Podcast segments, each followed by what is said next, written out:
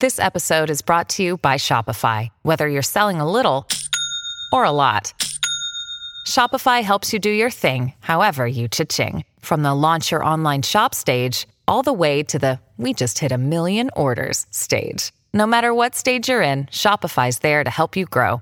Sign up for a $1 per month trial period at shopify.com slash special offer, all lowercase. That's shopify.com slash special offer.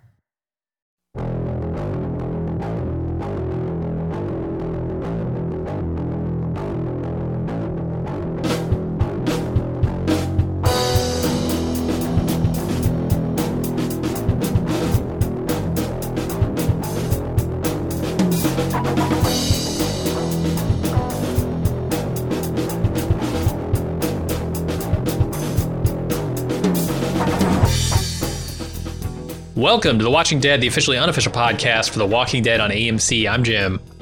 I'm Aaron. And today we're talking about season 10, episode 4, titled Silence Silence the Whispers.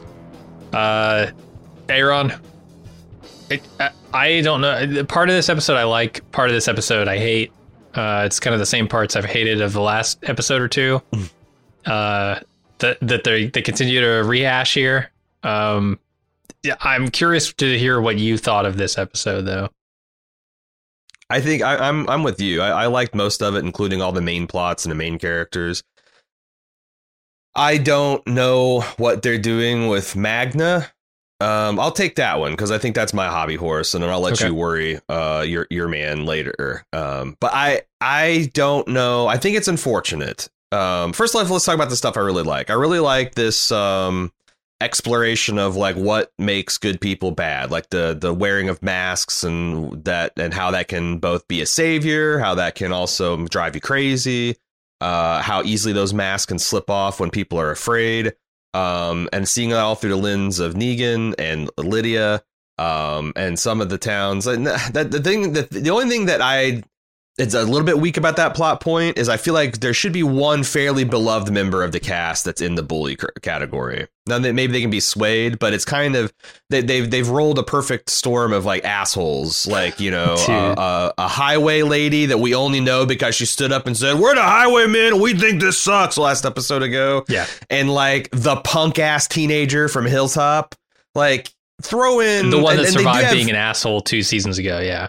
Yeah, a couple of times. And they have kind of sort of have a little bit of that with like Aaron looking the other way at the bit. bullying and like l- kind of Gabriel shirking the kind of same stuff too. Yeah. Only really Daryl's grappling with it. But I do think I wish there was a recognizable face that I'm like, oh god, I kind of man, I like that guy. I'm a little disappointed uh to sell it. This this or to kind of show how it's kind of understandable. Like when you've lost as much as some of these people have lost, sometimes you just hate it. There, there's not a there's not a logic to it. They yeah. we try to act like there is, but it's just a visceral like you killed my brother, you son of a bitch. I I hope you die. Sure, you know.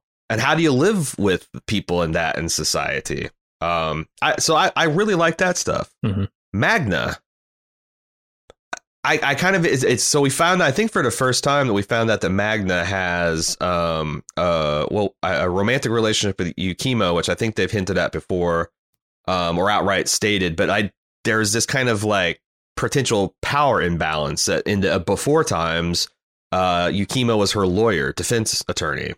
Did you want me to correct you on on her name? is it is what is it? Yukimo? You're Yumiko. close. Yumiko. Yeah. God damn it, my dyslexia strikes again. Yeah. Uh, Miko. I should just start calling Miko, and then I, that's sure. just two syllables I can keep track of. Yumi um, or Miko, either one would work. Yeah, yeah. Miko, um, she did so have this relationship, which you know, again in the before times, that would be considered inappropriate. Like Miko would lose her license for that kind of relationship. I don't know whether it was a very client attorney and then after the apocalypse they became close but there's a little bit of hurt feel you know like you know she feels like she's being managed uh, there's a little paternalistic thing there. There's there's an imbalance in the power. It's unfortunate though because they've also shown that magna is one of the most hot-headed ill-considered rash people in the group. Several times last season putting the group in danger vis-a-vis their new saviors by smuggling weapons and going back on their word and not pit following the rules for for you know new processes or whatever Mhm. maybe understandable reasons given you know her background and being in jail and all that kind of stuff but still it sucks that i'm predisposed to think well you kind of need to you know listen to what the group has to say and take you know like there's you're not very good at that magna so like i don't know but maybe they want me to feel that way about her Yeah, I mean they tried to bring her that around. makes that makes that. her insufferable though Yeah.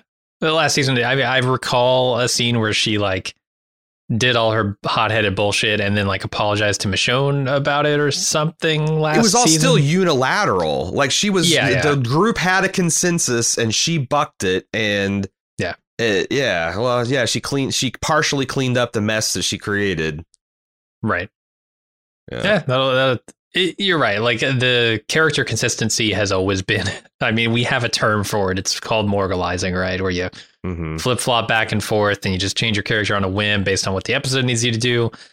Hopefully they're not Mhm. going to do that with her. Hopefully they're they're building somewhere eh, you know a stronger base with her, but who knows. Yeah. so that was my deal what was your what was yours what's your thoughts on the episode Uh I I like uh 90% of it. Um I I think it was kind of cool, you know, having this this tree fall down on the hilltop and it seems like yeah, I guess I like those that scene with Judith and Michonne where she's talking about like bullies and and Judith is like, "Oh yeah, bullies, you know, there are several types of bullies and one of the types is they try and get you tired. Um they they try and get you distracted and so they can take advantage of your weaknesses." framing michonne as a baby bully i love it that's Uh-huh. kind sure. R- yeah, poor RJ. Uh, of uh but you know, then the episode goes on to uh, delve into those themes, right? Like, oh, is that what Alpha's doing here? You can see over the course of this episode, Michonne's running all over the different communities. She's now on her way to Oceanside. Like, it- I like what they're doing there because there, there's still this big question mark. Is this actually the fuckery of Alpha, or is this some series of coincidences, right? Um, it brought on by the explosion in the sky that all the walkers saw. mhm. I, I mean, I'm leaning towards alpha because it seems like an alpha thing to do. Uh, but yeah I don't know. I don't know. right So that stuff is good. Uh, the problems I have are pretty small in comparison. I think. Like, I don't know what's going on with Siddiq. I well, I do. I know what's going on with him, but like, do I enjoy watching it? It's a guy Dude. who is clearly losing his shit and needs to talk to somebody about it. He's got like this half family who he should be discussing it with, but he he's not right. Like Gabriel is what I I don't even know what you would call Gabriel to him. It's like his his co baby daddy. I, yeah yeah I don't know, but like his ex's lover. I mean, but he Okay. feels like there's a, some kind of barrier there, right? Like, because uh, there's a couple Yeah. times where he sees him across the courtyard, and instead of like something's made this weird. It didn't used to be weird. It didn't seem like, Right. But something has made it weird. They've hinted about that. Yeah, I mean, he feels guilty, you know, about not doing more to try and keep his friends from dying when Alpha put all their heads on spikes. Like, Yeah. I get it. I understand what's happening here, but I, I just like, I don't know. I wish they were they were progressing that rather than just like having him twist in the wind here. Yeah, and I just don't know what they're getting with like it feels very like unironic ghost imagery. Mhm. Like Siddiq needs to get with Aragorn and get him to swear these people's allegiance to his sword and lead them off because they're they're un they're vi- and there's kind of like Yeah. screaming and bull. It's like is he having like a warts flashback or what's going on? Like that was if and if he was, wouldn't that have been the perfect opportunity to uh, sympathize with Dante last episode when they're talking about you know Yeah. his war P- T- PTSD? Maybe he just like keeps all that stuff to himself um, and is uncomfortable talking about it, even though when people give them, you know, not everybody when they see a w- emotional welcome la- mat poured out in front of them, like take that. Oh yeah, I mean, Like, yeah, what the fuck? Several of those people in this community, Daryl. You know, you're never going to get him to open up unless you spend ten years in a zombie apocalypse with him, uh, and you're some right. kindly old uh, murder lady. He only yeah, he only helps people that he has uh hunted their children for. Uh huh. You know, like like if he's if he's tried to in a good way, not in a bad way, hunt your children Right. down like to in, in a way to save them. That's the only people you can actually open up to. Yeah, but Siddiq, I, I don't know. I, I guess I don't know enough about his character's backstory to really understand why he's so traumatized by this event, other than it's a pretty baseline traumatic event. Like, I, understand That's that. the thing. Like nobody needs a reason to lose their shit in the apocalypse, honestly. But Right. to the extent that we don't really know him as a character, and you know, it's a it's a matter of like, well, why should we care? Or Yeah.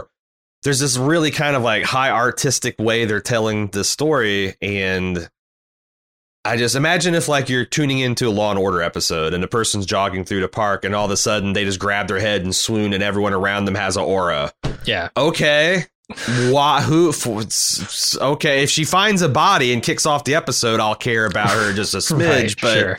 i she's just so ran I, yeah and I, that's how i kind of feel about siddiq they need to flesh him out Maybe this is like a six feet under thing. Maybe this is Siddiq having contact with the dead. Are we sure that that's not possible? I, I think I've almost gone there a couple times in the last week or two. Like when we had ghosts, like yeah, like what it about the show says that there cannot be ghosts. What I I, I I guess it's like more of a scientific, realistic kind of thing. Like they even took great pains to have a CDC doctor explain that this is actually not. You know, A like this is a virus. virus and it's done this and it can be studied and you can even work towards it.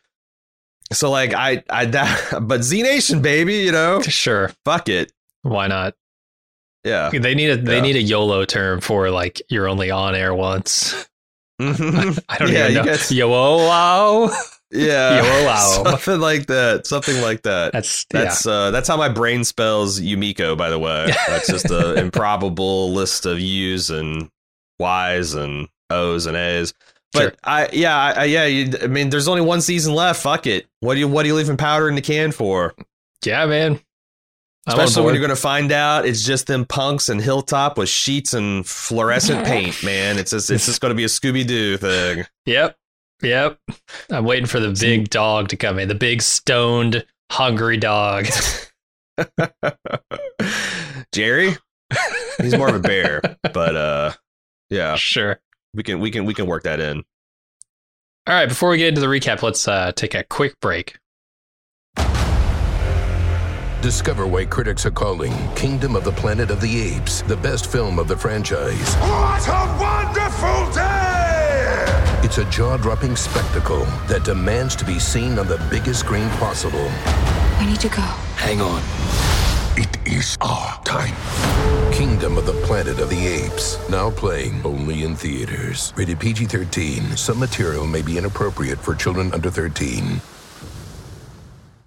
All right, let's get into the recap. We start off with Michonne and Daryl hanging out with her family. It's like a montage thing. Uh, Daryl then tries to bring food to someone. I think it's Carol, Yeah, that's Carol. but we see Carol later. It, uh, I don't know. Uh, Siddiq's freaking out. Uh, he's seeing Lydia and he's being weird. Ezekiel's bothered by something, probably Carol stuff. And then a tree drops on a hilltop. And then the, you know, Walking Dead music starts playing. hmm You get the intro. Uh, speaking of music, oh god, I hate. What is with The Walking Dead? Have they you had know, a you know, musical like Heaven cue? I, Heaven I Know by Gordi? That didn't just like strike the exact emotional chord of what they're trying to go for. It, it, the He- trouble is, Heaven I Knows it- I Tried. like what the fuck? The communities are still together and strong. Like this is this is like falling apart music. What the shit? dude. The the the chords it struck were many and very dissonant. I. Uh, it's I I listened to this music and I legitimately thought that I had something playing in the background on my computer that was like a different song playing at a different tempo with like bad Uh-huh. instruments and they were clashing. And so I paused the video and I'm like, wait, no, that's all coming from this episode? That sounds like garbage. I don't Mhm. know. Maybe I'm too old to appreciate this music, but this song fucking sucks. And Walking Dead is developing a reputation to me to having shitty music drops throughout their episodes. The last couple So- seasons, I can't think of a single one I liked. So it's funny because I've we've observed because I was when I was watching this, I'm thinking like, eh, did they throw this in for like Riverdale moms that like you know like the people that because I'm starting to feel like this is WB you know CW kind of kind of stuff, and I, I was Yeah. I'm a big fan of Jenny Nicholson as a YouTuber that comments about all kinds of different stuff, but she did this whole thing on the Vampire Diaries, and I she wrote me into watching a 90 minute video thesis about everything having to do with it, and she touched on this that like a lot of these shows that are catered towards the youth um license these songs and it's kind of like this like um like a pay for play deal like you know they, approach artists to get them for their like seasonal soundtracks and they also there's like prom- you know they're they're instead of like pay, you know paying the Beatles $35,000 or whatever you've heard of that like Matthew uh Weiner has to have a Beatles song and it took it took $150,000 to clear it for 30 seconds in an episode of Mad Men Yeah. instead of doing that you have a whole bunch of um you know uh record labels that you have friendly cozy relationships with pitch you a suite of 10 songs that you then just work into the season and you get a little bit of cash i don't know if that's what's happening here but like i don't think anyone went through their vast n- uh, collection of music and knowledge and picked this as the perfect song for this scene and I do think the AMC would Right. find a way to get paid on the backside of anything, literally. Yeah. Um, and if it gets Angela Kang another thirty thousand dollars an episode, I, I I guess I'll I'll take the bullet. But I don't want to yeah, anymore. It's not good. I remember it's the hilltop. The hilltop is the problem, man. I remember last Mm. season there there were these uh, drone shots in the episode and the whispers come up to the gates and there is this shitty music playing as everybody's like farming Yeah. out there. Yeah. It's ah, I don't want to blame through it. Jesus. I thought I thought it was I thought it was Jesus that was spinning all the dopey tracks in Hilltop, but it's it's still going. Some someone Yeah. someone's got to someone's got to reclaim the iPod up there. You know. May- Maybe the tree fell on the record player and we won't have to deal with any more of these. If if yeah, here's groaning thing, it falls over and then the music just cuts. But no, alas, Yeah, at the end The- of the the- episode, it comes back. well, it's the damn it's the damn blacksmith. He must have he must have reforged their gramophone. Oh, that fucker. God damn it. Yeah. Yeah. I don't know. Um, I hated it. Uh, what do you think of this scene overall, though? The the little montage here. Car- Carol's ship me- uh, ship wheel in her house. I don't know because like montages are an efficient way to kind of like get people up to speed on some kind of new normal, Mhm. and you're, they're they're letting us know that trends of late episodes, like Carol being withdrawn and distant and being uncomfortable around her friends, maybe thinking abandoning them would be preferable to seeing them wiped out in a zombie apocalypse. Uh, Lydia feeling kind of increasingly isolated with, with along with Negan, Siddiq not knowing his place in this family. Um, you know, some some softcore lesbian uh, uh, uh, sex scenes to let us know that that shit's hot. I, I I I don't I don't know like it but the thing is that bothers me is like I, it's like okay is did I need to know all of that stuff? Um it makes me question like whether they did re- establish the relationship between Miko and and uh, Magna last season. And also yeah the the music is just really fucking distracting. So I guess as far as cold opens go nah yeah I'm, I'm ice cold on it. Uh, the other thing that's weird about this um, character stuff here is Ezekiel. I guess I didn't see this coming. Um, and this Mhm. little montage here doesn't do enough to tell me that this has been his state for a while now. Um, am I like forgetting a bunch of stuff that happened? Because last I remember, he was seeing Carol off, and you know, it was it was not exactly like what he wanted, but he understood that Carol needed to leave, and like I thought they'd come to terms on that, and now he's like playing this like, well, I've lost everything, and I'm just he's like suicidal or something. Well, I mean, I this guy's built his whole persona on being this Mhm. confident in charge guy. And we've already seen like when he has a minor setback, like when he got a Henry's brother killed, he like he's kind of like got off kilter that way. But Yeah. like this back to back loss of everything, his tiger, his queen, his prince, his kingdom, like why like it's got and, and yet everyone still refers to him as the king. Jerry still ca- calls him the boss, defers to him it's probably really fucking with him because he just just really wants to revert to being that dude, and that dude can't carry that weight. That dude wants to jump off a high a high place and end it all. I think that's kind of interesting. Yeah, I guess I need to remember that this is the first time we've really seen him. Uh, it's the first time. Well, it's not the first time we saw him this season, right? It's the first time we've seen the hilltop. But Yeah, I don't know. I guess I didn't get the vibe that he was ready to end things. Um, and, but this episode is definitely telling me that. Yeah, like who el who is he? He's like he's like clearly trying to keep it together for Jared, but I think he's getting resentful of it. Hmm. Like, Yeah, the you know, mask. I yeah, I'm uh I'm the I'm the deposed king. I'm the king in exile. He's feeling like uh, uh not quite as crazy. Uh, who is that? Viserys? Was that the Danny's Oh, Danny's yeah. brother? All my Game of Thrones lore has been sucked out of my head in the last couple of years, but yeah, no, he's it's he's I, I I get it, I get it, and then like he kind of like some yeah, well, then then I guess yeah, no, I'll wait to talk about that when we get to the scene at the bridge with Michonne. Okay. Uh, let's move on. Everybody assumes the whispers dropped the tree on him, and Ezekiel has no answers, even though he's the leader of this community. And everybody else jumps in to take care of the injured and uh, get the wall patched up.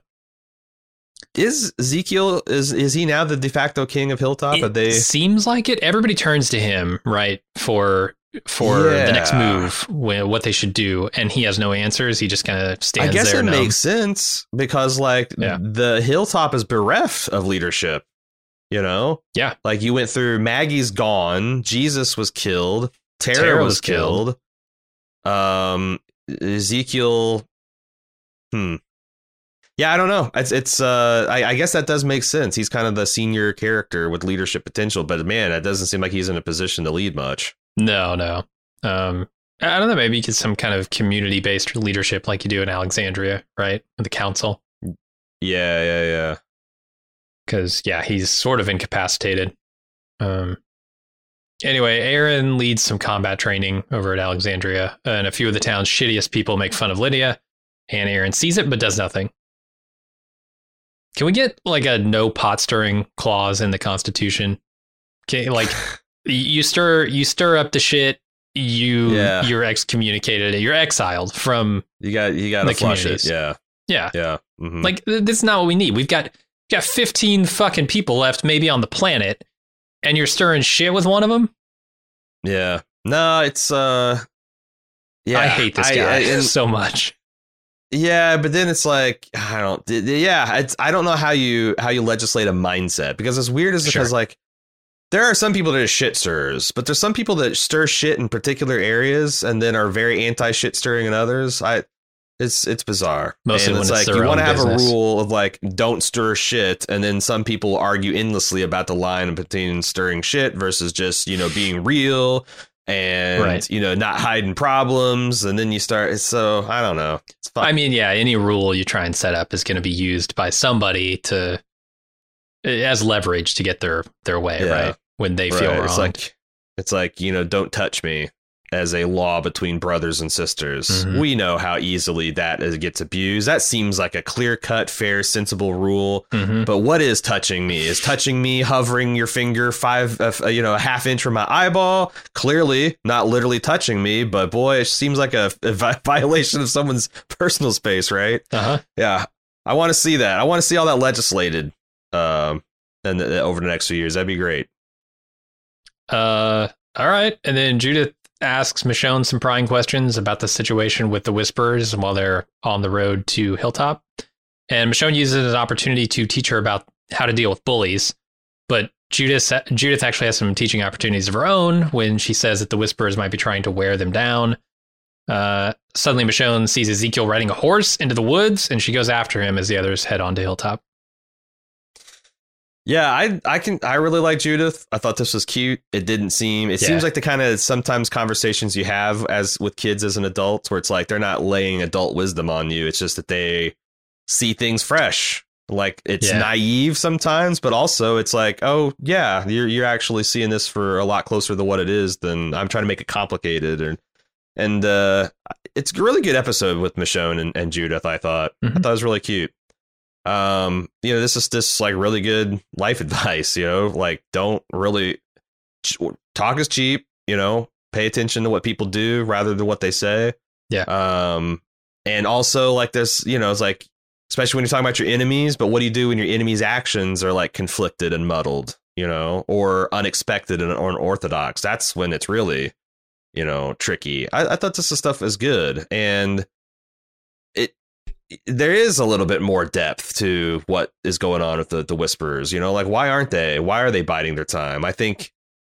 I mean, I got ideas on it. We talked about it. The fact that like Alpha's in a pickle now. If she just crushes the hilltop Alexandria people, like her people might always think, what if they were right? You know? Uh, on the other hand, she Yeah. kind of has to because their continued success is an indictment of her way of life. Mhm. So, but you know, as she she tipped her hand to us as an audience last last episode, um, whenever she you know had that breakdown, um, with the the beta episode where she's got the Mhm. shrine to Lydia, right? Like she still cares about her daughter. It- the daughter is somewhat of a protection for Alexandria at this point. Um, and you know, Michonne figures that out by the end of the episode with yeah. the guidance of Judith, right? Understanding what's happening It's- here. But it's smart because they're not asserting it as fact. It's just something that they're trying to piece together. And us knowing both sides of it, we know that they're right. But like, also, she'd be a fool to like pin all her hopes on that Yeah. strategy. For sure. Um, so and and also the the you know explaining like what Carol did and how that made it more difficult and I don't know. It's it's nice. I, I liked seeing her like kind of measure her daughter and be like, you know what, you are you are mature enough to handle this little bit more piece of adult talk. And Yeah. it paid off. I thought it was cute. All right. So, like I said, Michonne goes after Ezekiel in the woods and finds his riderless horse and then finds him on a platform overlooking the river. He's considering something. I think it's jumping, which is pretty obvious. Uh, she tells him Mhm. it's okay. She gives him a hug. And then Ezekiel kisses her, and then apologizes because that was weird. What is what is this deal here, man? I got a theory. I was wanting to know what you thought. His Like, deal, why- why I feel like his kiss? deal is he's looking for something, you know, like he's lost so much. This is just like some misplaced attempt at reclaiming something in his life. Yeah, getting his mojo back because like when he lost, you know, his tiger, he's always had like Carol and his sons. When he lost his son, uh, the kingdom, he still had his his, his royal Oh, yeah. family. When he lost that, it's like he need, yeah, like I'm nothing if I don't have something, and and, and not that that seems like he's like objectifying Michonne. I don't think it's that simple because I do think that they have a, a pretty good relationship, and there's been signs. I, I man, I might be confusing comic book stuff versus television stuff, but I thought Uh-huh. that there in both there were signs of like perhaps an early relationship before you know her and Rick got things figured out. That even might have been the catalyst of like them figuring things out. Um, but yeah, like he's like, you know, maybe I can be that guy again if I got this woman by my side because Yeah. she's amazing. She's a she's she's just and fair and beautiful and fierce and a warrior and like, you know, I could be king if I had that something like some some woman like that as my queen. I could see him definitely trying to yeah, I need, you know, like especially this this constructed character is what's been keeping him going for all these years. Like trying to find any way to keep that going would would probably be a priority. It would be really fascinating though if you just keep pat like try to find what is the underlying thing that is the good man and that that people follow without the Shakespeare shit. Like could he Yeah. actually take the mask off and just be Ze- Ezekiel? Uh Yeah. would people let him do that? That's the other thing, you know. Sure. Yeah, or is he always going to be the king to them? Um, it's a good question. I, I, you know, a lot of this talk comes in here in a couple scenes, but uh, we can probably just go ahead and talk about it now because they they sit and talk for a while, and he confesses that he feels like a failure for losing his kingdom, his son, his not quite wife Carol. Uh, Michonne tells him how she coped with her own losses time after time, and they walk back to Michonne's horse, and she asks him, uh, "Please don't ride out here by yourself again." And the next time, uh, you know, he feels like it's too much, just you know, talk to her or whatever. Uh, yeah, the, they they have this discussion about masks, and I thought that was interesting because Michonne has lost so much, right? And she's become this fierce. she she had this idea that she was going to go out there and she was going to let the walkers kill her, and she would just that would be it. And she got out there and she found that she couldn't do it. Right, um, her sword, like she says, almost had a mind of its own. She put down the sword and she killed a bunch of walkers barehanded, and and that like I'm ready to die kind of thing was a mask that she was wearing, and eventually the mask just sort of slipped away because she couldn't keep it up. And I, I think like at least that's how I read it. Maybe maybe it's the exact opposite. I don't know, but that's kind of with Ezekiel here. Like he had this mask of the king, um, and yeah, it's fallen away, but that doesn't mean that he's a broken person. It might mean that he's about to become a healthier person, right? Somebody Mhm, who mhm. better fits inside of his own skin. Yeah. Yeah, it, it also I because they she talks about this as if it was her time before she met with Rick's group, but also it I think it might have described the time when she left Rick, uh, Yeah. or she lost Rick rather, and we saw her go out again and again into the woods clearing. And we're like, what you know, what exactly is she doing there? Um, and it does feel like she was trying to. She felt like she had to force and this is wearing this mask as the leader, as the mom, all these things that like, you know, five years ago she would have never thought. Well, maybe like, you know, pre but you know, when she was wandering around with two zombies chained to her, Mhm. never thought she would be and probably resented having to be that strong. They have a lot in common. Do you think that there's Yeah. going to be a relationship here? Well, they, they have this line uh, where they talk about the kiss, and I, I can't remember who it is that says this. So, one of them says maybe another universe, which I thought was hilarious because they do hook up in the comics, right? They're they're in a relationship instead of. Carol. So in another universe means like the comic universe of The Walking Dead, which Ah, I thought was a nice little nod. Uh, but yeah, I, don't they think they're going to go there again. this time. You don't Eh, think so? Maybe. You don't think so? Because Michonne's been like that's the other thing. It's like, why wouldn't they? M- Carol's out on the boat. King Ezekiel needs his mojo bags. Got some mojo to give. It sounds like, because he's also low key bragging about it. And he's like, "Hey, don't judge me on my suicide, near suicidal kiss." uh, and Michonne returns like the, "Hey, I haven't been kissed by anyone over four foot tall in six years or whatever." Yeah. Worse ideas. It's worse ideas. Oh, sure. They'd make a, I mean, just like talking about your striking couples. Holy fuck. Yeah. Like, they can share wigs. that- Did you see how bad Ezekiel's fucking wig is here? Man, they've got Ezekiel's wig put on wrong, I swear. It's like on backwards or something because the hairline. I, I don't know if you've seen this, but he he has like a millimeter between his eyebrows and his sideburns. It's incredibly. Uh, I mean, fucked that's his hairline can is, is is just can't be can't be uh gainsayed. The eyebrow, he's it's giving no That's territory to those hair. brows. It's too the much. brow kingdom can keep the fuck back because the this is the kingdom of the hairline. Uh, I'm just saying, like them walking down the street would be like, holy shit, that's that's uh that's a power couple. Yeah. Uh, so then, oh, we jump back a scene here to Negan uh, advising Lydia not to let the bullies see her sweat. And Daryl removes Lydia from Negan's area of influence and tells her to stay away from him. And they walk through town where Daryl sees Silence the Whispers graffitied on the door. Um, Yeah. So Daryl strikes me like your dad giving you well-meaning advice for dealing with bullies in high school, but like it's it's not good advice. Like don't give them Yeah. what they I mean, don't give them what they want. Uh try to avoid them. Like, eh, no, that's not like that's, you know, maybe the tiring out strategy work, punch them in the face will work, but like I my experience that doesn't that that's not going to do it. Um once once you're you once you've actually been set aside as a person to be bullied. So, and I think that Lydia understands the futility of that. Oh, well, I'm the outcast in a group, so I should just avoid everyone. Oh, okay, I see. I should.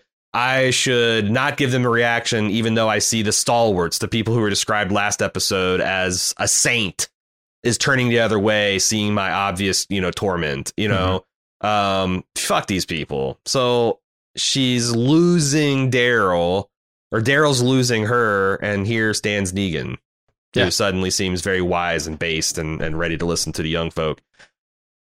And yeah, I don't, I, yeah, I, I, I- don't know. I, but I don't know what else, what, what other, The thing is, like, I feel like Daryl should level with her and be like, "Hey, you know what? I used to be an outcast too. Let me tell you about how when I met this group and how I felt about him and my brother and all this kind of stuff." Mhm. And like, oh, but he'd have to open up about himself. Um, and, and tell him tell her about the time that he did exactly what he was suggesting and avoided them by going off into the woods by himself for Yeah. long periods of time and how that worked out for him. Yeah, and Just- maybe he thinks it worked out fine, and she can go and live out. And you know, like you don't have to be a wa- uh, a whisperer, you don't have to be an Alexandrian. Just I don't know. I just felt like, and, and it, I'm not criticizing the writing. I'm just saying it's Mhm. frustrating that Daryl's doing this um, in a in a genuine way because Yeah. she needs someone to. You know what Daryl needs to do is like have like fucking hard conversations. Like you know, like he sees these guys like like I'd love to see these people bully uh her like like, like if Daryl rolls up on him and be like, "What the fuck you doing? She's a little girl," you know, like people like that. Aaron standing up for that's all needs to happen. But I don't know. Yeah, um, and she handles this, I think, in the the Negan way, right? She goes and she becomes uh the bully of the bullies. I uh, not not quite, but like she okay, well if you're gonna if you're gonna make me this weirdo, I'm gonna show you what's Yeah. weird. And she goes and Yeah. messily eats a squirrel at the the lunch table, uh, spraying blood all over everybody. They promptly leave. And then afterward, yeah, Daryl tries to come up and give her some advice on this stuff. He's out of his depth, and Lydia storms off.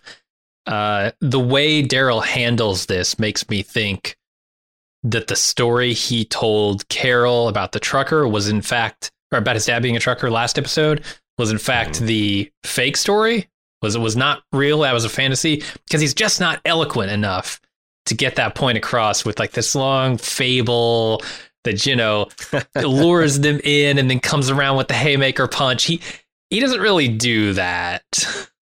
Yeah, he's more like, "Hey, what you doing? Why you Yeah. do that? Can't you can't you avoid him?" Hey, you know, yeah, Right, you're you're right. right. You're right. So Um, probably that's maybe- the fantasy. Maybe if you're on you're you're on enough meth, he sounds that eloquent. Oh yeah, You know. okay. I don't think that's how meth works. I don't think it it, it uh, heightens your appreciation for someone's Yeah, locution. no. Uh, so uh, we go to the hilltop again. The walkers keep banging on the tree and the wall at hilltop, and they decide they're going to try and fortify the wall um, and buy some time. So Luke and Magna sort of lead the group out, uh, out of the gates to thin the herd. Yeah. Um, Professor, your maze sucks. And you're going to find out how bad it sucks in about five minutes. Uh, what the shit? Like, why would you design something that seems almost uniquely designed to get stuck inside something once Mm. you you swing with it? Like, go for blunt force trauma, and it's just a big like a big like mace with maybe some spikes on or something. Yeah, But this stuff is like, what the fuck, man? You spears, spears. It seems like it's the apex hand to hand thing. Keep yourself ten feet away from a zombie. Have a pointy thing that you can just jab in and out. well, all the uh, spears are this- down at Oceanside with the the shields. Maybe, but I just felt like this. This they're they're they're getting stupid. They're getting Yeah. stupid with their shit again. The the the blacksmith needs to calm the fuck down. He's trying new things, man. He's got to experiment with his craft. Yeah, put put put away the fucking D and D weapons manuals and the Warhammer fucking shit, and just Uh-huh. stick to the basics. Stick to the goddamn basics. Stop his Ren Fair larping. You're gonna Yeah. wear yourself out swinging that fifty pound. What are you? You're not Bobby B. You can't swing a Warhammer the size of a fucking anvil uh, all all night long. Get out of here, Professor. Come on. True.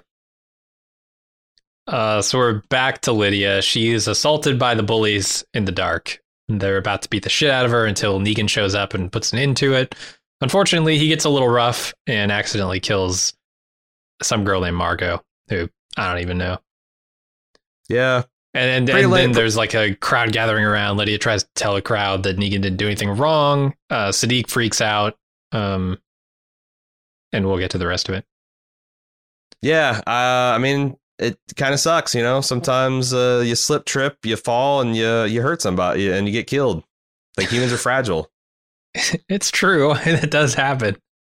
Yeah. Mhm. You could slip and fall against a wall, I guess, and No, you bash can. your brains. Yeah, you no, can. you can. It just seems Hmm, a little unlikely in this scenario, but Okay, if you want to say like cite in universe rules, sure. But like, yeah, it's like there's like uh yeah, that's why it's uh, always risky to get in fights, man. You shove somebody and they slip off the sidewalk, bash their head, they're in a Oh, coma yeah. or something. I mean, sudden, I've seen you know, Con like, Air. Sure, you can get you Yeah, can do a lot of hard time for that. There you go. Especially if your hands are registered as deadly weapons. You know, Yep. you can keep those in your pockets. Now you're concealed. Just Can I ask you this? I've always wanted a hard to know. time with Steve Buscemi. yes, uh, and Dave Chappelle. That that's that's a complete fabrication, right? There is no law that says like your hands are deadly weapons. There, there's no, like, no, oh, you were no. trained and so you meant to kill. But I did, I did read an article about guys arguing it. That's like, it, um, that really kind of made me rethink self defense about like, yeah, the two guys were getting a scuffle, and one guy just shoved the other, and as he was fa- falling back, he tripped, hit, and killed himself, Sure. and this guy suddenly is, uh, is on trial for murder. I can't remember how it went, but it's like, fuck, man, you know, Yeah. uh, it, it, it that stuff happens. I mean, I've seen But- Universal Soldier. You think Dolph Lundgren meant to go in the chopper? I don't think so. in the, the meat I- grinder. But it's like, and you're right on this show. It felt a little bit like you know maybe they would have I don't know have her fall back on a tomato stake or something, something a Oh, little right, bit right. more than just oh she slipped and hit her head against a wall. I guess It was weird. Uh, yeah. but but you're right. It does happen. Um, That's a bad look. It's a bad look. The guy's been Very. defending the Whisper Girl. Then, like, this is like a political narrative that doesn't need a lot of spin to get people all riled up. And they're doing a really good job of showing how reactionary people can be in these environments. Yeah. Speaking of reactions, Mhm. Siddiq, totally normal, right? This is a thing that I do. I don't know about you, but I do it every day. I wake up, seeing visions. I, I, I, you know, wipe the, the fog of sleep out of my eyes, fill my sink with ice and water, and I stick my head in and I shout as so loud as I can. let me ask you this: uh, they don't have ice in the apocalypse, do they? Apparently, I thought that that was a flashback of him being tortured. Um, like, is this going to be like wait, who's that guy? by, by Alpha? No, What- no. what I think this is like, this is stuff that hap- I think this is stuff that happened before the apocalypse. He's he's traumatized by. Who is the How does that explain Iraqi the intelligence officer in Lost? Uh, oh Is Jesus! it Sadiq? Their names are almost identical, and It's yes, Sadiq they're both from the Middle I East. believe. Yeah, I, I, Uh-huh. I, do- I desperately don't want to get this wrong. I, I I'm I'm I'm fine with it. The Iraqi, the, the, uh, Yes. so I wonder if it's like the opposite of that story, where he was like a, a torturer and this guy was a torturee. Because Hmm. yeah, like holding someone's face underneath like a bucket of ice water, I imagine could be a torture technique. Yeah. but I don't see where you could possibly get fucking ice in the zombie apocalypse. Like maybe. Maybe in the glory days of Alexandria, where they had fully functional batteries and so all that kind of stuff, but like here, no, there's no. I don't understand what you're saying here. So you're saying that this scene is a flashback to he being was tortured. face was his face was in a basin of water with ice in it and he was screaming into it there's no 100% way agree. that basin so you think that there's a basin full of ice that he just stuck his head in currently in the zombie apocalypse where'd Wait, the ice but, but come you're from jim you're saying he's tortured. Who put his head in the sink? S- we don't know anything about him i'm thinking they're starting I to thought we watched him fill fill him it with ice. I, we watched the man. Is he torturing himself? did we do did, I- did we really Did we I missed him filling the base. So, he- so he's got ice in the zombie He's got apocalypse. ice. He's a doctor. He's allowed to have ice. Hilltop has ice. The people who are working washing machines with stationary bicycles are making ice. Yes. Maybe we're too hard on this blacksmith guy, man. He seems incredible. Well, I mean, I don't believe for a second that the blacksmith built the ice maker. I think, Hmm. it, if anything, I, I don't And know. I guess mean, they were yeah, they were making a cold they were making a cold compress for Lydia too for her Mhm. ribs. They can make ice. They can make ice. zombie apocalypse. Okay, well I was well I was way off. I was way off. I thought this was I thought these like but but they are do you understand they are like is he flashing back to just like what happened to him last season? Yeah, I, I think that's it. Like Oh. he's just traumatized by the spikes on the head or the heads on the spikes, and he can't deal with it. He's shoving his head into ice water, wasting valuable ice in the apocalypse to shove his face into it and scream. Just to have a good old fashioned ice cream? ice cream? You scream. ice Siddiq cream, screams you for ice scream. We all cream. scream for ice creams, yeah. Oh fuck me. Uh, let's move. Do you know on. that those words were I, those words were already out of my mouth before I realized what I just done? Yes. a good old fashioned ice cream. Okay, It's I, uh, it, it's fine because they they were glorious. Uh, talent, talent on loan for God, I guess. Uh, I, speaking of talent, Lydia, uh, Doctor Dude, Doctor Dude is patching up Lydia. Mhm. Uh, Daryl stops by. He tells her. he he stops by to see her. She tells him how sweaty and and repulsively smelly her father Mhm. was, uh, and how smelly dad. at least when he was alive, um, but that he would have Oh, he protected smelled, her. he smelled like hell after he was dead. You Oh, should yeah. have should have seen it. deodorant situation didn't improve. That's for sure. uh, and she also tells him that Negan saved her life. Uh, keep in mind, let, let's yeah. let's also keep in mind that this is a girl who has spent most of her truly sentient years living beneath a layer of dead walker skin, and she's saying that her father smelled. it's So, exceptional. Yeah, can you imagine what he must have smelled like?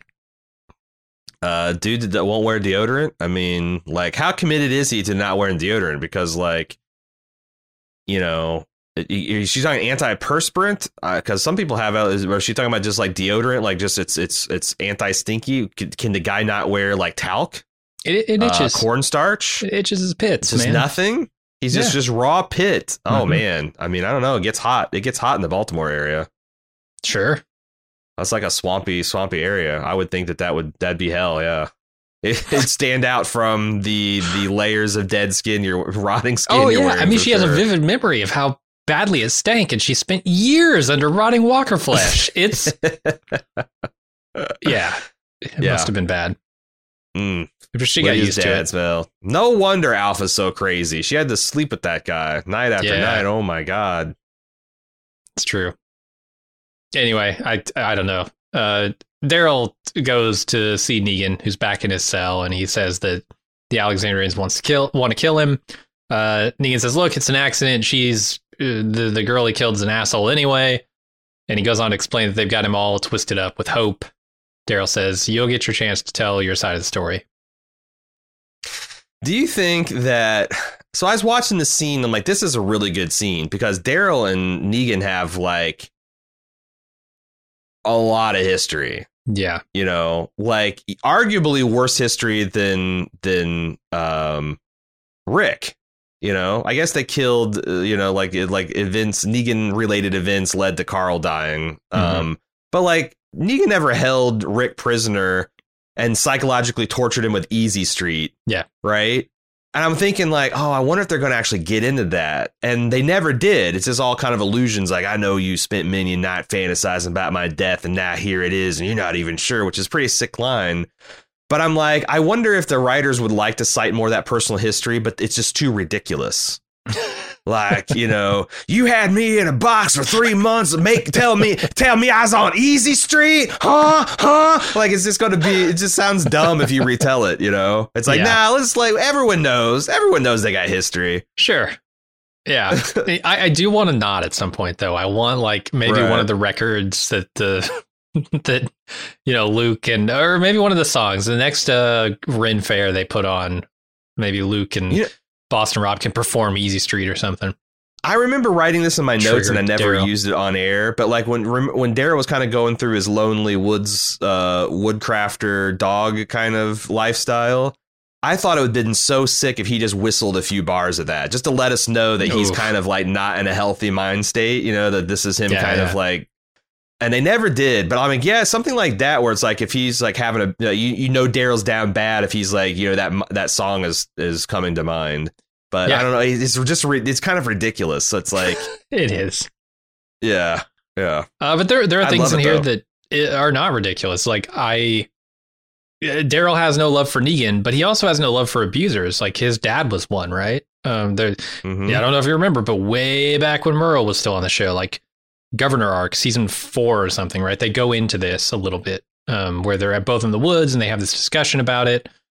Uh, so yeah, you got to remember that, like, also he's sort of inclined to believe Negan here. Lydia's telling him the thing uh, is true, and Mhm. he doesn't like people who abuse, especially No. kids. So And he sees that, that, like he says, I think it's him later on. He's like, "There's a rot here that if we don't get sorted out, there won't be anything left." Maybe it's Michonne says that. Um, but like, yeah, he's starting to come become aware that like, you know, maybe a year ago he would have been like, "Yeah, Carol, let's blow this popsicle stand. This place sucks." But now he's realizing, like, no, like this, there is a threat here that can undermine everything we've done. You know, everything that written like that was like that's I think I don't know what Daryl would do if he turned his back on like all the sacrifices people have made to get this far at this Yeah. point. Like I think he's a true believer at this point.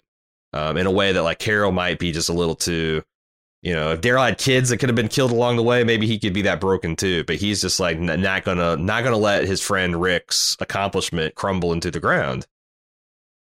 we're gonna we're gonna talk about Carol, but let's take a quick break first. We'll be right back. All right, let's talk about Carol. Uh, she's sitting on her porch, and Daryl's there, and she asks him about what uh, the town's saying about Negan. And Daryl believes that he saved Lydia. Carol thinks this whole thing is a distraction from the whispers, um, you know, with the stuff she's heard about Hilltop and all that. And Daryl's more worried about the, the turmoil within the town, like you said There you go. Yeah. uh the way they're talking here, especially the way that Carol is talking specifically, I'm wondering if it's not Carol spray painting this shit, uh, Silence the Whispers, Oh fuck. because she obviously wants Alpha dead. Uh, we saw that last episode.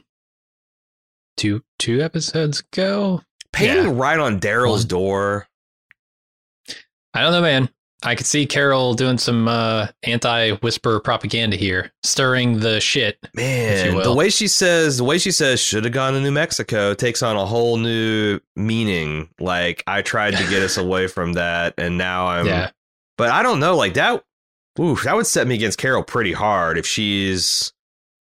It's one thing to be like, "Hey, I told you this was going to happen, and it was inevitable, and you know, I told you so. I was always right." It's another thing to like stack the deck against it.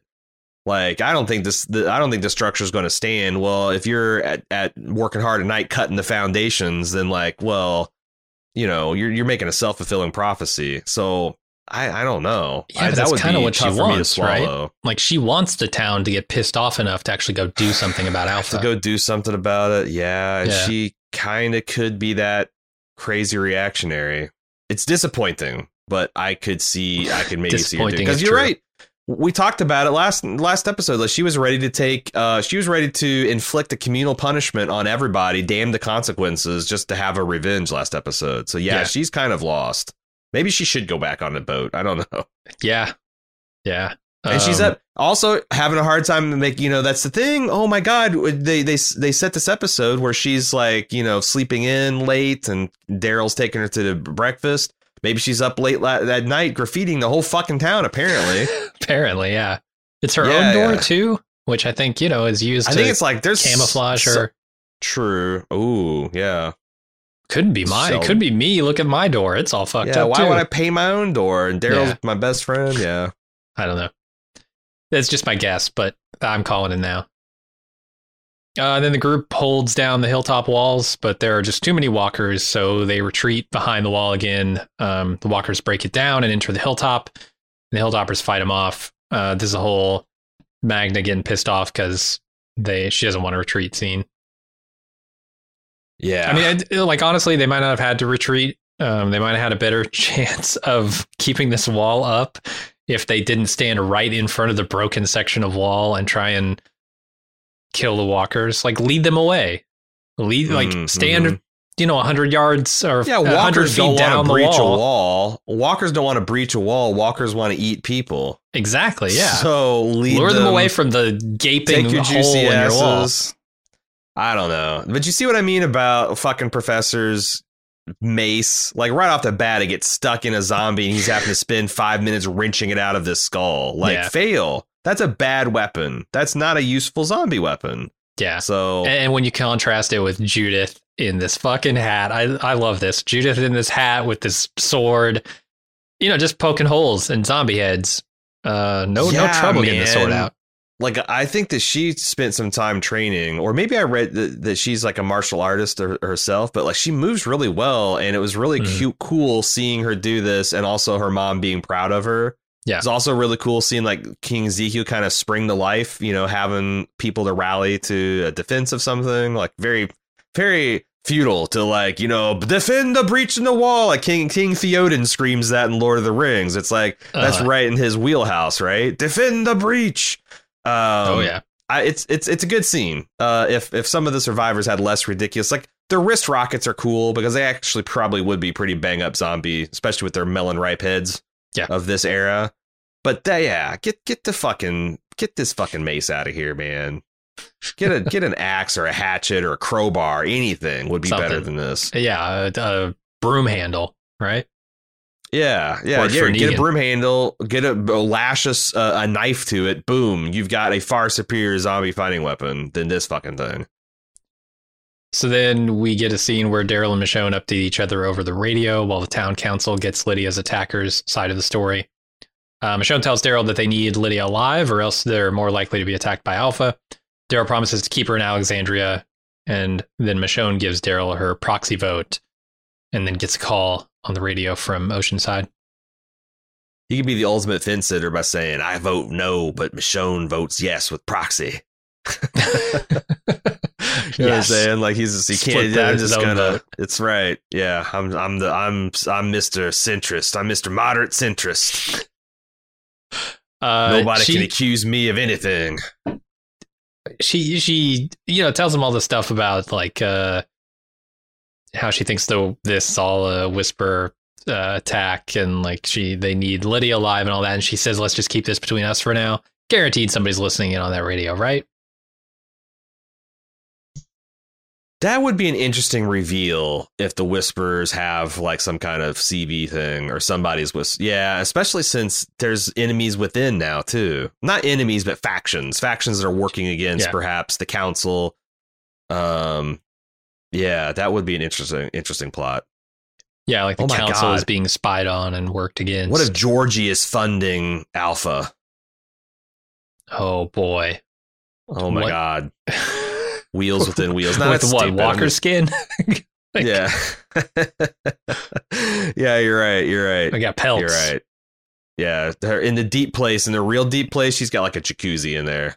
Oh hell yeah. She got a jacuzzi and ice cube producing refrigerator for all the ice creams that she wants. yeah. Uh huh.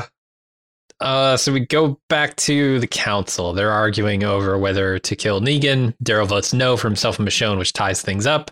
And the deciding voter, Gabriel, decides to sleep on it. Fucking Gabriel, man. Come on.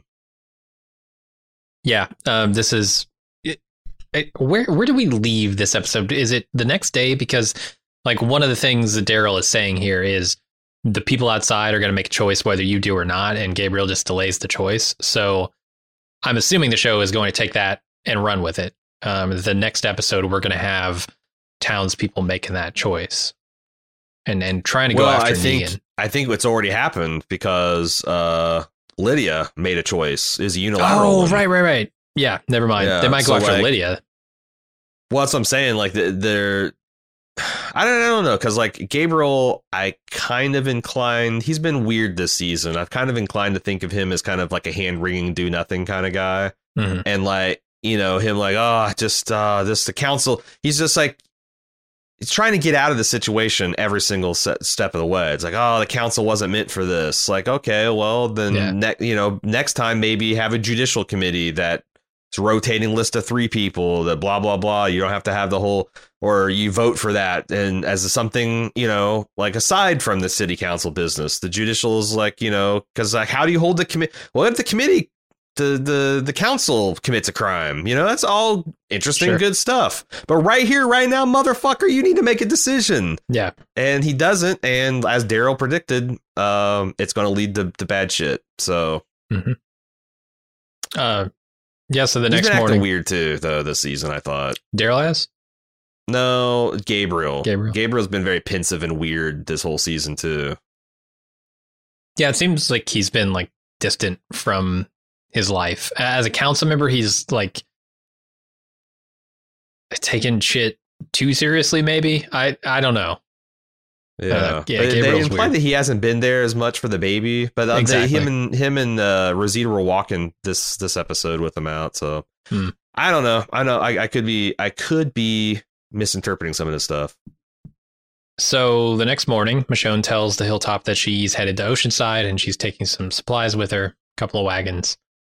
Uh, Luke volunteers to go with her to see Jules, his his crush, who he was flirting with in episode one this season.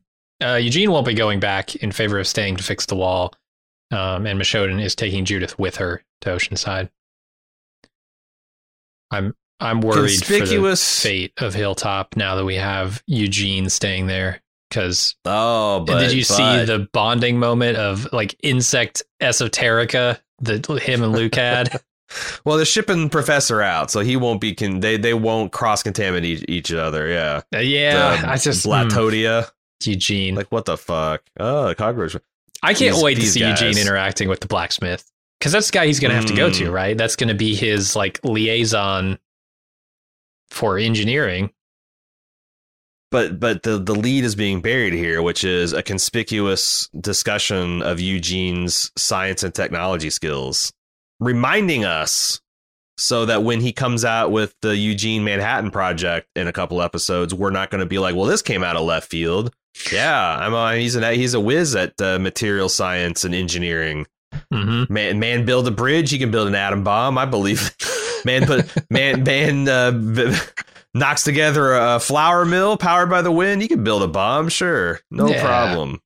I believe. I mean, that. you're building an arcade machine right now. I'm a little worried about what other projects you got in the works. I, yeah, I got a, I got a fat, I got a fat boy of my own. I'm building, but I, I do like that. Like, I don't know, like it's, it's funny. I think it's funny in like a Star Trek: The Next Generation kind of way that how everyone is kind of having fun. It's like Eugene's data when Mhm. he's talking about, I'd like to stay and fix the crooked tooth of uh, Hilltop's otherwise pristine smile, and everybody's like, you mean it's Finn's data? You stupid. I like that. I like little moments where the audience and the characters can kind of chuckle at somebody.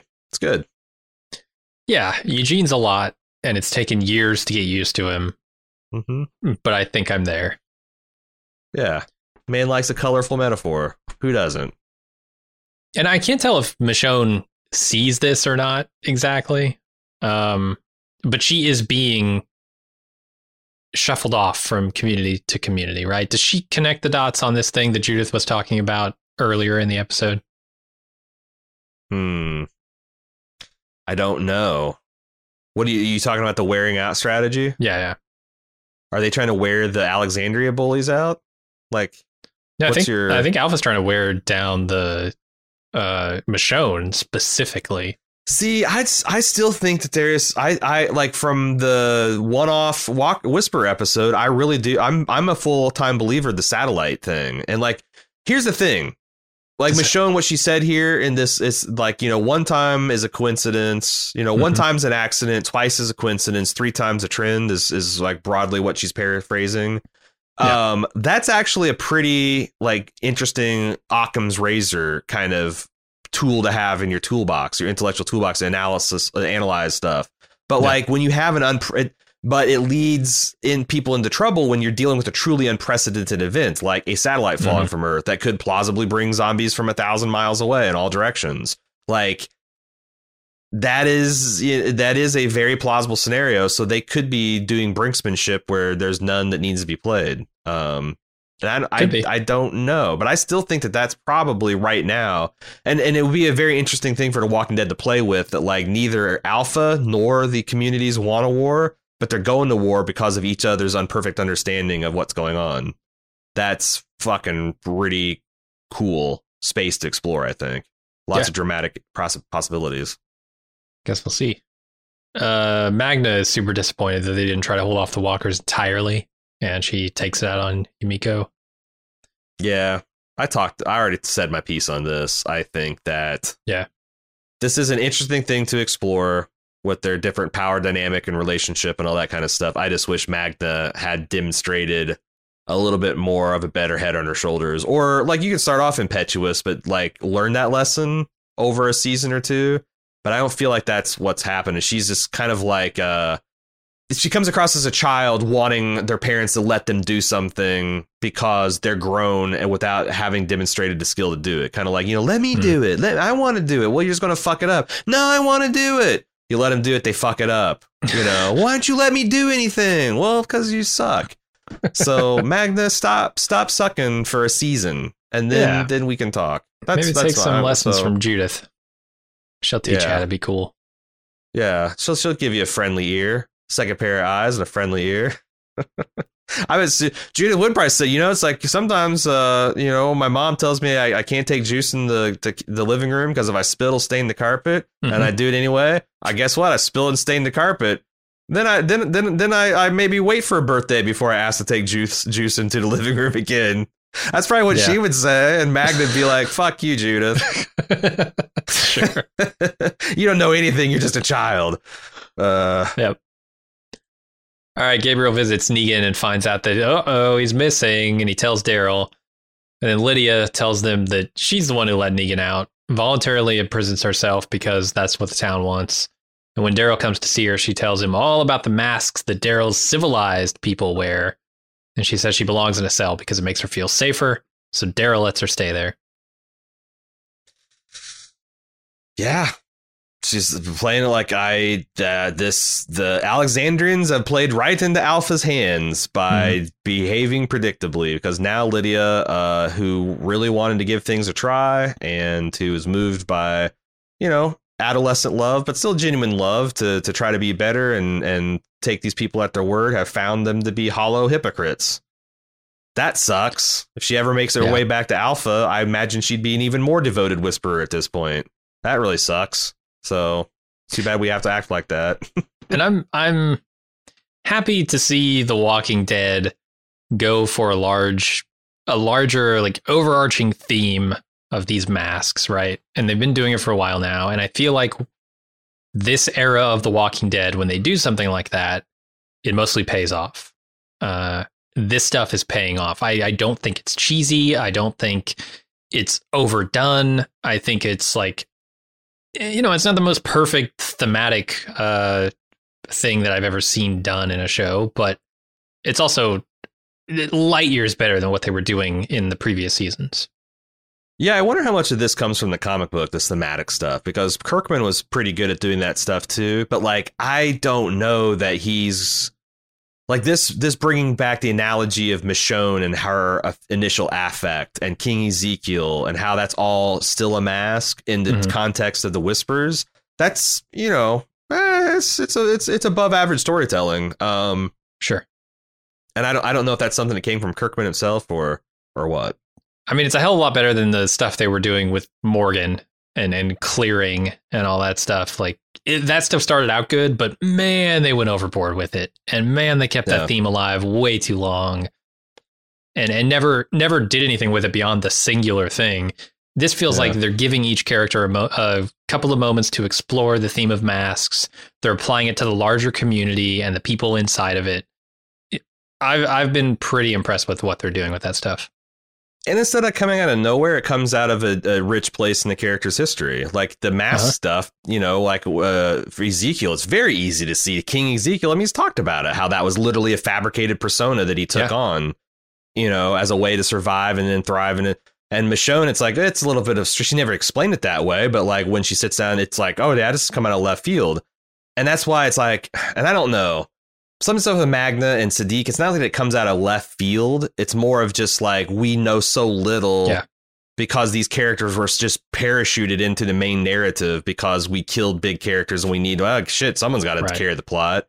And they were neglect, you know, it's like, I don't know how you do it better, but maybe, maybe Weird Ghost nightmares and childish tantrums isn't the best way to to flesh out those characters. Sure, I know. I don't know. Yeah, we'll see.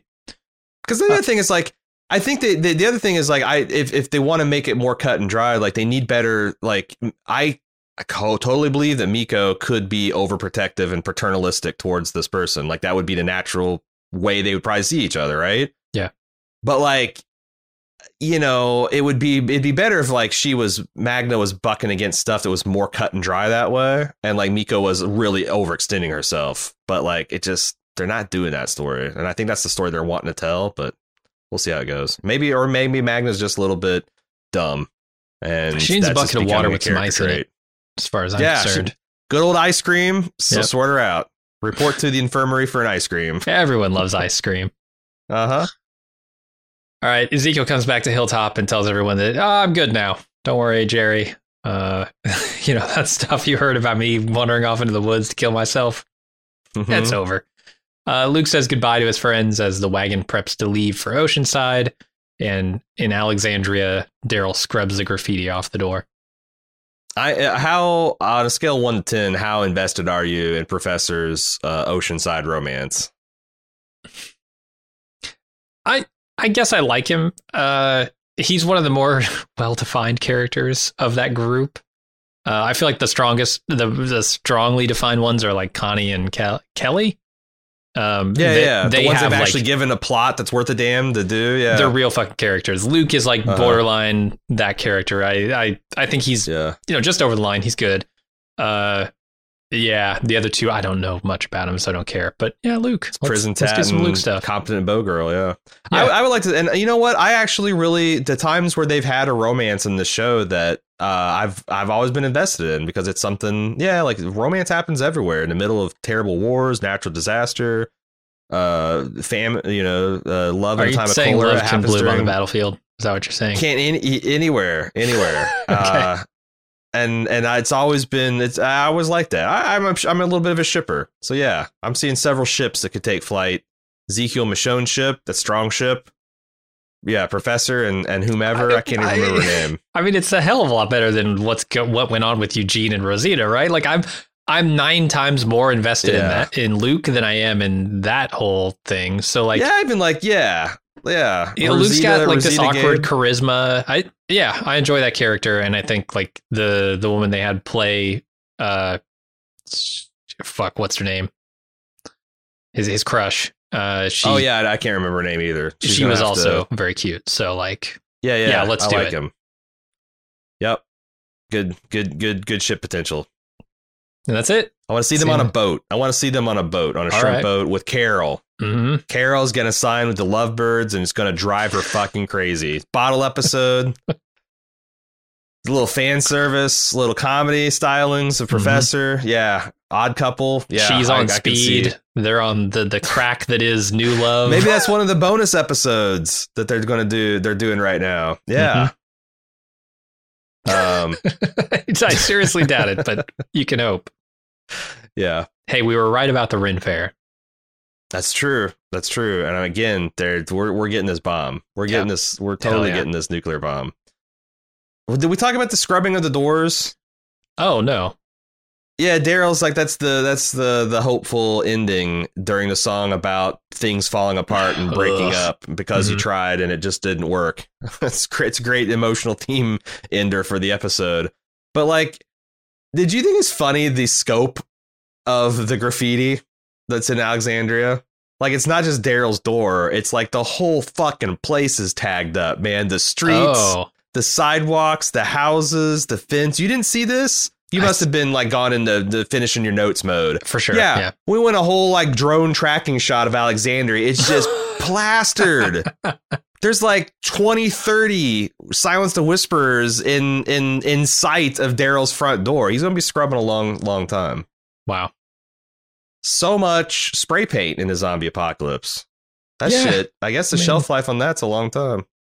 Yeah, and not not a ton of need for that. Like that's not the first thing you grab off the shelf when you're scr- scrounging for supplies. So yeah. It's true. Yeah. Yeah. Spray paint. But that's the episode. Yeah, that's, that's the it. episode. Alexandria just just full of graffiti and broken windows now.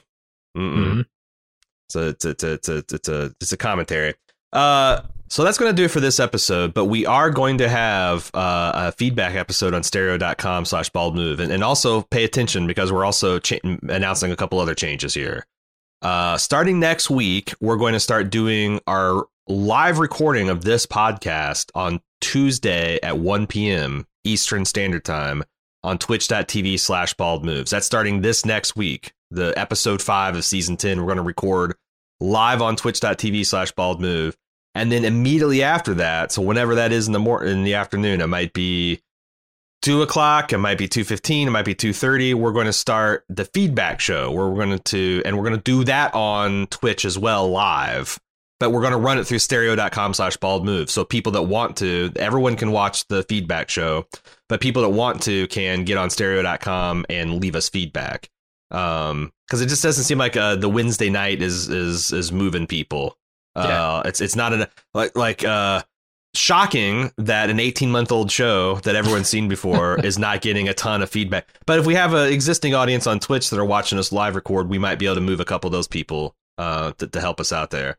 Yeah. I still like I, I can't wait to use stereo once we get back into a live environment um where you know we can have big live watches and instant takes and stuff like that um hopefully later this summer when walking dead season 11 comes out but for now that's what we're going to do to tweak it. So this week on wednesday night uh please show up at uh uh, t- uh stereo.com slash bald move um for a little show. Jim and i will put on a little bit of a dog and pony. Hopefully people come up and leave us some feedback at stereo.com slash bald move. Against a free app lets you leave uh feedback to us in in your own voice.